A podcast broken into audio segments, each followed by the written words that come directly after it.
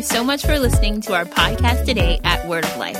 We know summer is busy with traveling and all things fun, but we have good news for you.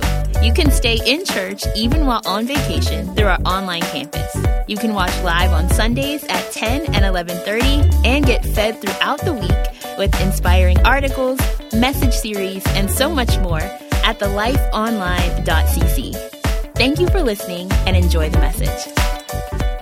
Uh, so today is Communion Sunday. Uh, we try to end every month with communion, and so we're going to go back into worship, and during worship, we will take communion at all of our services. Uh, but before we go into communion, I want to take the time to open up God's Word and, and to also introduce our new series entitled Sharpen the Saw. Now, as you've already seen uh, in the message uh, kind of transitionary video, Ecclesiastes 10:10 is our golden text for this series. Uh, they'll put it up on on the screens, it just says this If the axe is dull and he does not sharpen its edge, then he must exert more strength. Wisdom has the advantage of giving success.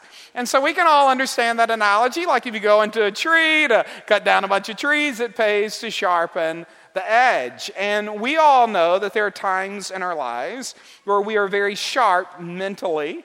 Um, and we know that there are times where we are very sharp physically. Have you ever just felt good physically? Uh, like good about yourself? You had some good energy, you had some good life to you. Uh, we know when we're sharp physically, where our physical body has the health and the vitality that it needs. Uh, we know what it's like to be sharp uh, emotionally uh, you know, they cut you off and you're still good. Like you're at this place, it's like, oh, I'm good. I'm able to cut through that tree with relative, uh, relatively ease uh, and just kind of move along. Nothing to see here. Uh, and we know it's like to be super sharp spiritually, where there's times in our lives where we're in faith and we know we're in faith and we're strong in the Lord and the power of His might. Uh, but I don't know about you, but there are times in my life where I realize I'm not very sharp right now. Uh, sometimes physically, I feel a little, little dull, and it's like, I don't want to get out of bed. I know it's time to get out of bed. I know I should get out of bed, uh, but I'm still in bed. Uh, and we know it's like sometimes to get very dull, um, maybe emotionally um, and mentally. Uh, there was a couple of weeks ago where we sat down, me and my wife, for coffee time, which is kind of like our moment to connect. It was a Monday morning morning, and we're just talking, and she's talking, and I'm sitting there and I'm a little silent, more, more silent than, than uh, normal. And she's like, uh, Are you okay? And I said, I'm great. I just honestly feel like I'm out of words. like, I gave all my words this weekend. I don't have any. Uh, like, nothing is coming out. Uh, and we have some of those moments where, you know, mentally we feel not as strong or emotionally. Uh, maybe you just go through a season where, and maybe you've seen this uh, about yourself. I, I, pray it's not just me, where you notice I'm more irritable than normal. Has, ever, has that ever happened to you? Uh, so you? Your kids will be honest. Let's bring them in and bring, you know, the children in. Uh, where there's just times where we know we're not as sharp as we could be. And spiritually, uh, I think we know when we're dull as well. And the issue is, is spiritually, emotionally, physically, over the past couple of years, we've had a lot to cut down. Am I right? Uh, it just seems as if hell got together and made a coordinated attack and has attacked people physically, financially, uh, relationally, in our souls. Uh, that there has been so much for our physical bodies to navigate, uh, for our mental health to navigate, for our spiritual strength to navigate I think many believers and Christians are operating with a very dull edge, mentally, physically, financially, spiritually. And what this series is about is getting our edge back, taking time to sharpen the saw so that we can push through some of these things and see more progress with less effort. And I don't know about you, I'll take more progress with less effort operating with the sharp saw. And so today, what we're going to talk about is getting sharp spiritually. Uh, and we see scripture kind of give um, the implication that you can be stronger physically at times uh, uh, and, and spiritually at times. An example of this is found in the book of Romans, Romans chapter 4. It's talking about Abraham in verse number 20. It said, Yet with respect to the promise of God, he did not waver in unbelief. But notice this terminology. He grew strong in faith, giving glory unto God. Uh, and so here we see a moment in Abraham's life when he's contending for a son. God gave him a promise that uh, a son would be given unto him, a, a son of promise, and he's going to name him Isaac. Uh, and in this season of Abraham's life, he was very strong in faith and believing God for that son and standing to see the goodness of God in the land of the living. But where you can be strong in faith, you can also be weak in faith. And there were times in Abraham's life where he was very weak concerning the same promise, where he wasn't strong in faith, giving glory to God. He was very weak in faith, doubting God. And you see a moment in his life when he's like, You've blessed me with all of this, but where's the son that you've promised me? We said this last week that very few things try our faith like the passage of time. And when you get in faith, time will try your faith. And a lot of times, through us staying in faith, our, our edge spiritually gets very dull. And we're at this season where our faith is not as strong, and we begin doubting instead of believing, and we begin fretting instead of rejoicing, and we begin complaining. Come on, somebody, uh, versus praising. And we're in this season of life where we can sense that heaviness come on us because we're getting duller spiritually. Uh, we see an example of strong faith and weak faith in the same story, and I think this is important for us to kind of look at in Scripture together. It's found in the book of Matthew, and I'm going to uh, ask you to open up your Bibles if you brought them to that passage of Scripture. Uh, we're going to look at Matthew chapter 14 and verse number 26. Matthew 14 and verse number 26. Now, here Jesus is walking on water. Uh, and that's amazing in and of itself. Uh, and he's walking towards his disciples. And when he does, in verse 26, it says this When the disciples saw him walking on the sea, they were terrified and said, It's a ghost. And they cried out in fear. But immediately Jesus spoke to them, saying, Take courage, it is I, do not be afraid. And Peter said unto him, Lord, if it is you, command me to come to you on the water. And he said, Come. And Peter got out of the boat and walked on the water and came, notice this, towards Jesus. But seeing the wind, he became frightened, and beginning to sink, he cried out, Lord, save me. And immediately Jesus stretched out his hand, took him by the hand, took hold of him, and said to him, O ye of little faith, why did you doubt? And so here we see a moment of great faith, but in the same story, we see a moment of little faith. We see a moment where faith is very vibrant and strong, and we also see a moment where faith is very weak. And Jesus asked this question. He said, Where did you doubt? And my question would be the same to you is when did he? Uh, you see this moment of strong faith, eyes fixed on Jesus, eyes fixed on the word coming from Jesus' mouth.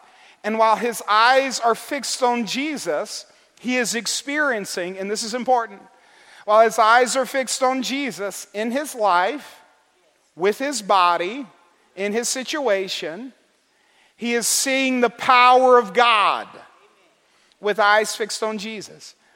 When did he doubt? When his focus got off of Jesus and onto the wind and the waves. So instead of seeing Jesus, what's he seeing? He's seeing the present problem, he's seeing the present trouble, he's seeing the situation that could threaten him physically.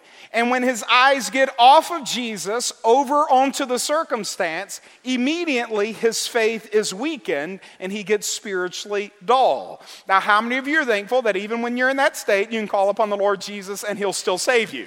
Uh, so he may teach you a lesson, maybe correct you a smidge, uh, but he'll still save you. Uh, but I want you to notice the parallel eyes fixed on Jesus, Jesus at the center of my viewpoint, my heart focused on His Word. I'm experiencing His power. Eyes off of Jesus, onto the circumstance. The power of God is moving away from my life.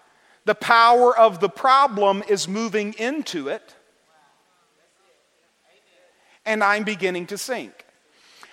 We have in our culture a window into every problem of the world. And we didn't used to have this. Uh, 30 years ago, 40 years ago, 100 years ago, we didn't have this problem. Our problems were very centralized, like what was going on in our, you know, local economy, uh, what was going on in our personal economy, our personal health, but we couldn't see what was going on in Germany or the Ukraine. Uh, we couldn't see the world's problems all at once. And with the introductory of the internet and screens, and all of us have them, in fact, uh, probably every person in here probably has one in your purse or wallet, or maybe even your hand looking at scripture right now, uh, or whatever it may be. Uh, we have this capacity uh, to see the world's problems, and we can see what's wrong with celebrities, uh, uh, and we can see what's wrong with our economy, and we can see what uh, they're saying about a bear market and inflation. And we can see what people are saying about, you know, a disease. We can see what people are saying about all these things. And because we have a window into problems like never before, not just the world, but many Christians, where's their focus on? The focus is on the problems. And you know what we feel like when our, our focus is on the problems? We feel like we're sinking. And it's like there's not something sustaining us in the middle of this. Like we're getting overwhelmed. And especially when it seems like hell is coordinating its attack. Uh, and it's not just like one shooting, it's five in the span of a week. And if we don't see a demon behind that, like, it's not like people went crazy in multiple parts of the United States just on their own. Like, hell has a coordinated attack. Uh, and he's coordinating it with that and with disease and with all of these other things, the economy now, all to go after something uh, that is precious to God and that is lives and your faith. Um, and out of this, if we are going to combat the enemy, because the answer to the world is still the local church, if we are going to combat the enemy, we have to have believers who know that when my focus is just like the world on all the problems of the world, I will sink along with the world. But if I can get my focus off of the situation and get it back onto Jesus, I can see the power of God in my life. And I can also walk on the water and pick up others and bring them back to the boat when they need saving themselves. Uh, and so we have to be a church and we must be believers who understand the power of Jesus being our focus uh, and Jesus and His Word being the things that our lives are centered upon. And communion is a wonderful, wonderful time to examine that in our own lives. Uh, it's a wonderful time to pull back and examine our hearts and to ask Is Jesus at the center of my life? Or do I need to make some adjustments? Is Jesus at the center of my attention and focus? Or do I need to make adjustments? Um, Jesus has a moment with his disciples where he gets very comfortable. The Bible says he reclined. Uh, do any of you have a recliner that's like your seat? Uh, like, yes, Lord, thank God for a La-Z-Boy. Um, you know, he, he's at this moment where the Bible says he's reclined and he looks at his friends and his disciples and he says, With desire, I have desired to do what we're about to do. And he takes the elements and he begins to say, This is my body and this is my blood. And he's introducing this, this subject of communion and a covenant meal. And he makes a statement in Scripture that I want us to look at today uh, in the book of Luke, chapter uh, 22. Uh, many of you are familiar with this. Even if you're not a Christian today or overly familiar with Scripture, you've probably heard this statement before. When he had taken some bread and given thanks, he broke it and he gave it to them, saying, This is my body, which is given for you. Do this in remembrance of me. Do this in remembrance of me. Now, here's something important is what is this? Jesus said, I want you to do something in remembrance of me. What is this?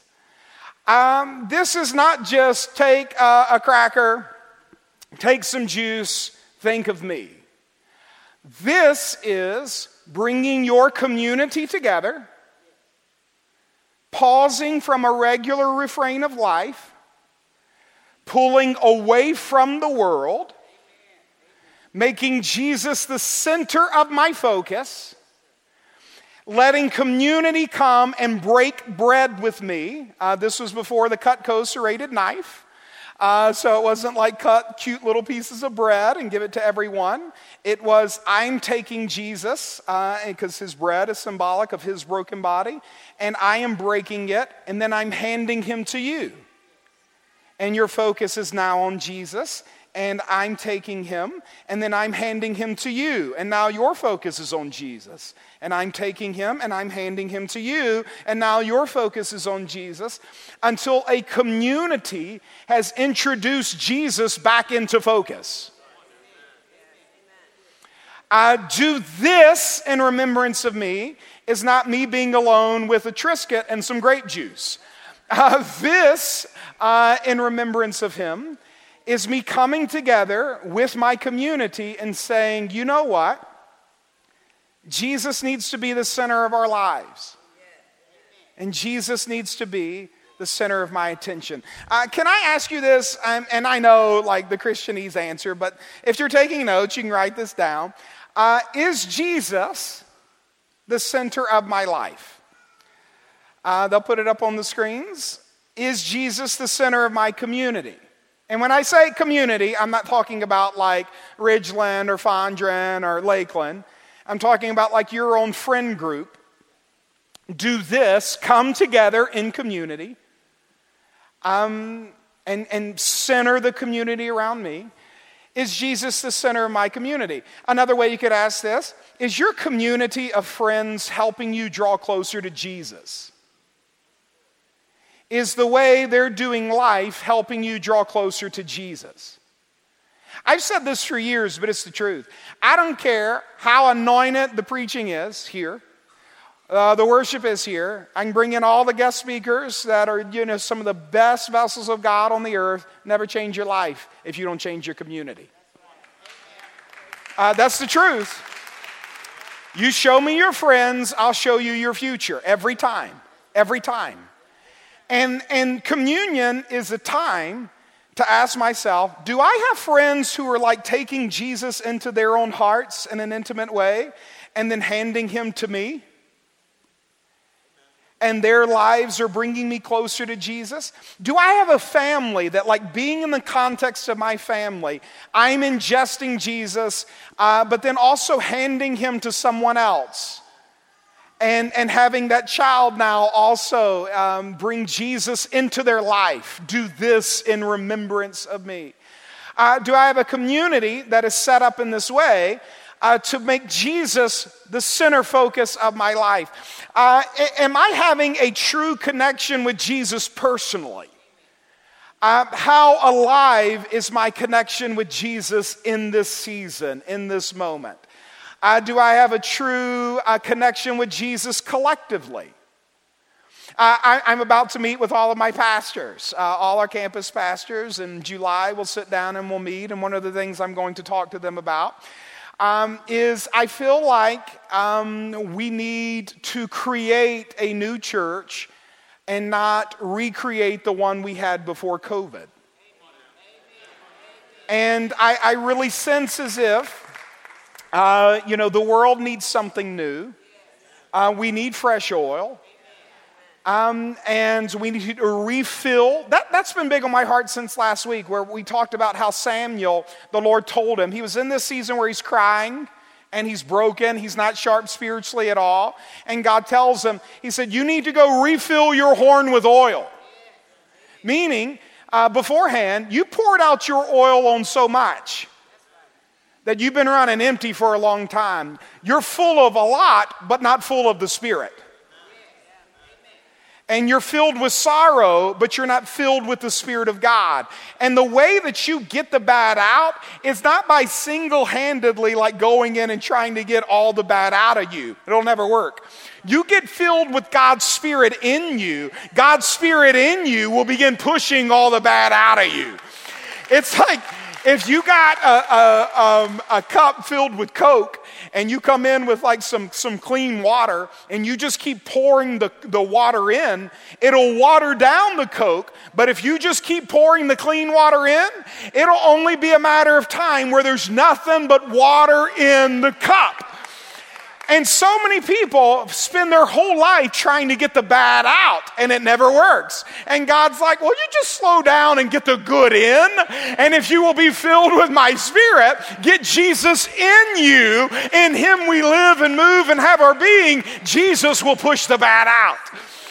Uh, and, and have this, this moment where I'm centering my life and putting Jesus so at the center of what I'm doing that I'm filled with Jesus and I'm living life through Christ and not just around Christ. And how can we get you and a community uh, with Jesus at their focus? I told my wife this the other day. I said, for years, uh, I, I, thought, and uh, not intentionally, uh, but unintentionally, of like, how, how can I make it easy for people to come to Christ and come to church?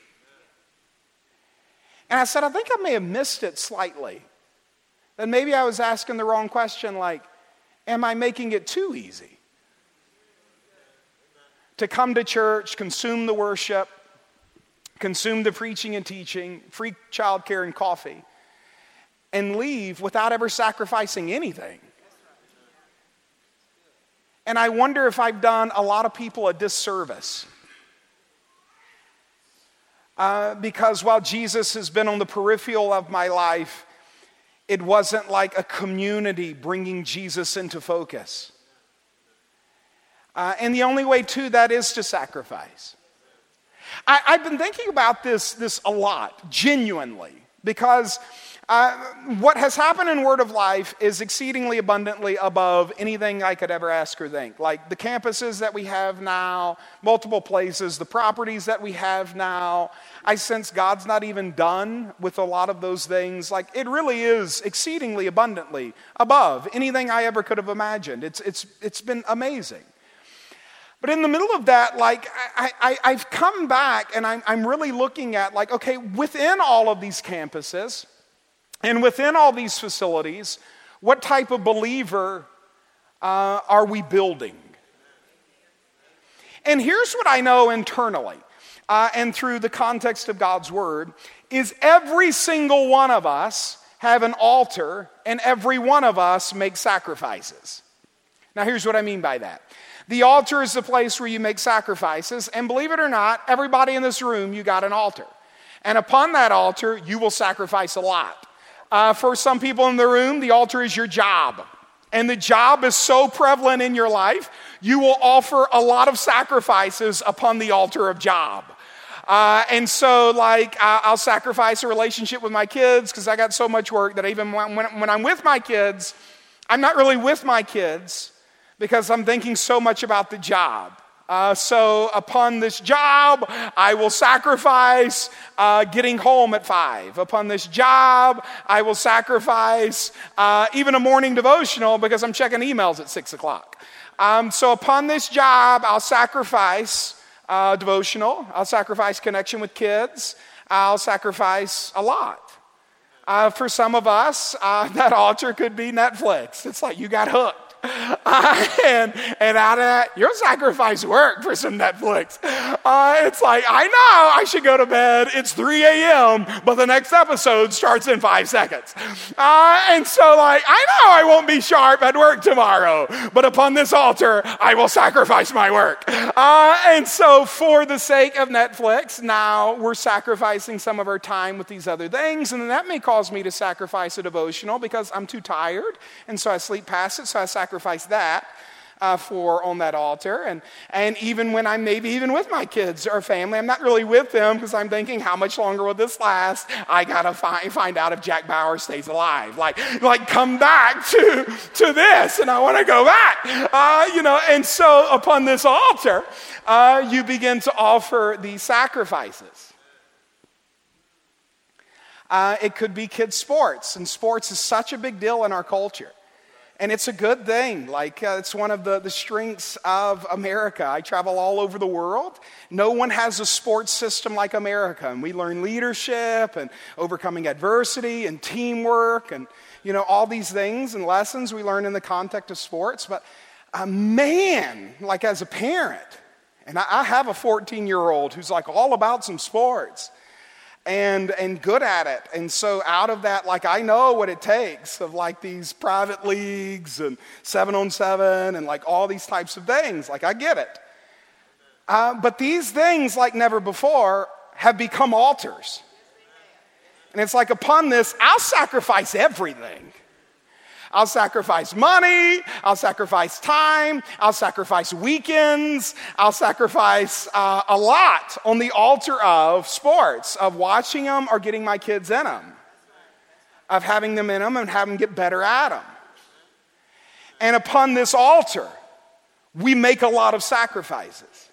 And the issue is, is as a pastor, here's what I know intrinsically, is you are to offer your body as a living sacrifice, holy and acceptable unto God, which Jesus says is your reasonable service. And the thing that my, I am offering my sacrifices on, which is me, is the altar of Jesus Christ. And Jesus says, You will not live until you die. But if you will die to yourself, you will be fully alive. Uh, and I know, like, uh, that Jesus, when He is the thing that you are making sacrifices for, it's like, I know we have this, but we have church and I know I want to watch this, but I know if I do, I won't have the energy for my morning devotional. So I will sacrifice this show right now so I can wake up with some energy with Jesus. Uh, and so I, out of this, we begin to make these sacrifices for our Lord. And when we offer these sacrifices, when Jesus is truly first, here's what you'll see is you will see when you bring Isaac to the altar, and God will ask for your Isaac, the thing that is most precious to you. When you bring Isaac to the altar and you sacrifice it for Jesus, if you are meant to have it in your life, it will come off the altar with the blessing of God on it. And it will be better uh, and more effective than ever before because it's in its right place. But God will test your affection by seeing if you will make Him your altar and offer everything else as a sacrifice. Um, and communion is our time to focus on that. And some things will not be Isaac. Some things are meant to die. and they are meant to like never come back into my life. Uh, that I offered as a sacrifice and gave it to Jesus, and it never came back. Uh, but here's what I desire I, I, desire for us, I desire for you uh, to live this Jesus focused life. I, I look at the story of Mary and Martha. The Bible tells us these are two people that Jesus loved. And you see this, this moment where Jesus loves these people, they love Jesus, and they're here, and uh, Martha is following the cultural norms of what would happen if you had a bunch of guests over to your house. And so the Bible says she was overly vexed about many things. I don't know if anyone else has felt that way here recently, but it's like I got a lot on my plate and I'm thinking about it all.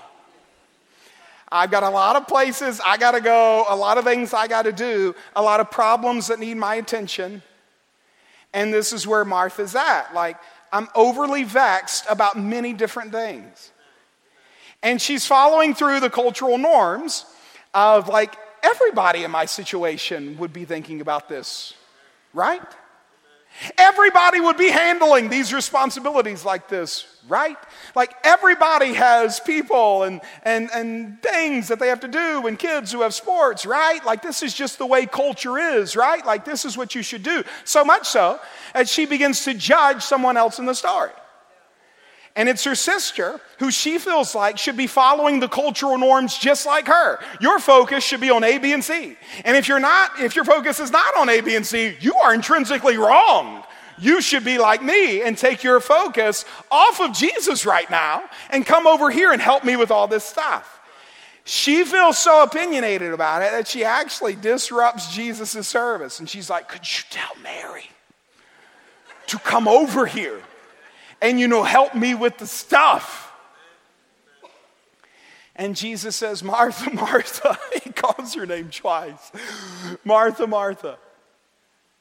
You're overly vexed and concerned about so much. But one thing is needful, and Mary has chosen it. And basically, what he says is, and I'm not taking her attention off of it. And I think we come to this place where it's like, you know what we do? Our attention and our focus is on Jesus. I am not taking my attention and my focus off of these things. And if I've got to sacrifice some of these other things where I can have intimacy with Jesus and, and a walk with Jesus, so be it. I will offer everything on the altar of my Lord and Savior. And God is like, in dying, you will truly live. That when you take up your cross daily, you find that not only did you lay your life down, but you picked it up with power. What communion is, is us devoting our lives to that. Do this in remembrance of me. Um, it's not just remembering Jesus died for me, it's remembering his love for me and me recentering my love for him and saying that just as this body was broken for me, there may be some things that I will break for him. Uh, a break of focus from A, B, and C, a reprioritizing of life. I've been thinking about this a lot with my kids, man. It's like great, they're, they're great at sports. Do they know Jesus? Are they reading scripture? Are they lovers of his presence? Have I emphasized grades more than I have emphasized walking with Jesus? Do they have a community that's saying, I'm taking in Jesus, here he is too? And how can I fight to get them in that community? Come on now. I can remember being a kid where my mom was like, We're going to church. And back then, it was Sunday morning, Sunday night, Wednesday night, Tuesday night prayer meeting, Thursday night deliverance meeting. Like there was a bunch of days. It's like, We will go. But Jesus was at the center of my world. And, and I look at like my love for Christ now. And once again, I wonder if we've just made it too easy to have church around us, but not actually have church in us.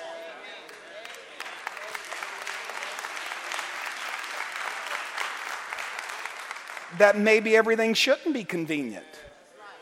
Maybe there should be a little sacrifice to come to church, even if that sacrifice is to do some hair and put on some makeup. Uh, there's power in like this, even something as small as that. To sacrifice something to get here, to be here. There is power in this uh, to come together and, and be around community. You just don't know what God will speak in these moments, what God will arrange. But I think so many of us have been sinking for so long, we don't even know what it's like to have the power of God underneath our feet. But if we would get our focus and attention back on Jesus, we would see that power fill and flood our lives and allow our families to see the miraculous power of God that is available to everyone who keeps eyes fixed on Jesus. And so, communion today, that's what we want to do is say, God, whatever I need to surrender today, whatever I need to put in your hands, whatever I need to give to you, this is my prayer. It's a prayer of consecration. I will offer my life as a living sacrifice. I will devote myself. Amen. Let's pray today. At all of our campuses, I'm going to pray over our elements. And during our worship, you can feel free to partake of the elements. Father, today we thank you for the broken body of Jesus and for the shed blood of our Savior. And Father, we thank you at all of our campuses right now. Uh, we receive forgiveness and mercy.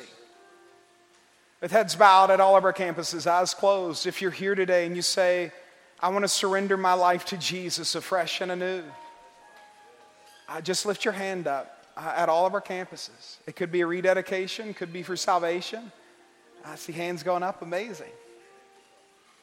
This is just a moment before communion where we just honor the Lord, just surrender to Him. I'll wait on you. Amazing. Now, everyone, just pray this prayer with me. Say, Dear Heavenly Father, I thank you for Jesus. I thank you that he offered his life as a sacrifice for me. His blood it cleanses me from all of my sins. And his body that was broken for me restores my life. Father, I thank you that everything that is broken in my life, in my family, is put back together by your power because of Jesus. Father, I thank you. Your grace is filling in every part of my life. I'm covered by grace. My past, it's forgiven, it's over. I renounce its hold on me. I am free because of Jesus. And Father, we thank you for that freedom that is found in Jesus and for release of our past and our sins. And Father, today during communion, we just make a decision to recenter our lives on you, Jesus. Maybe there's something we need to change in our day to day routine. Maybe there's something we need to change in our weekly routine. Maybe I've been there, Father, many of times. There's just something that's gotten out of balance, and we need to surrender it at the altar of Jesus today. And so, Father, I thank you during communion that we receive your love and we also give you ours. And we examine our lives and we say, Jesus, you will be the center of everything. We love you, Lord, so much. We thank you for it. In Jesus' name, amen.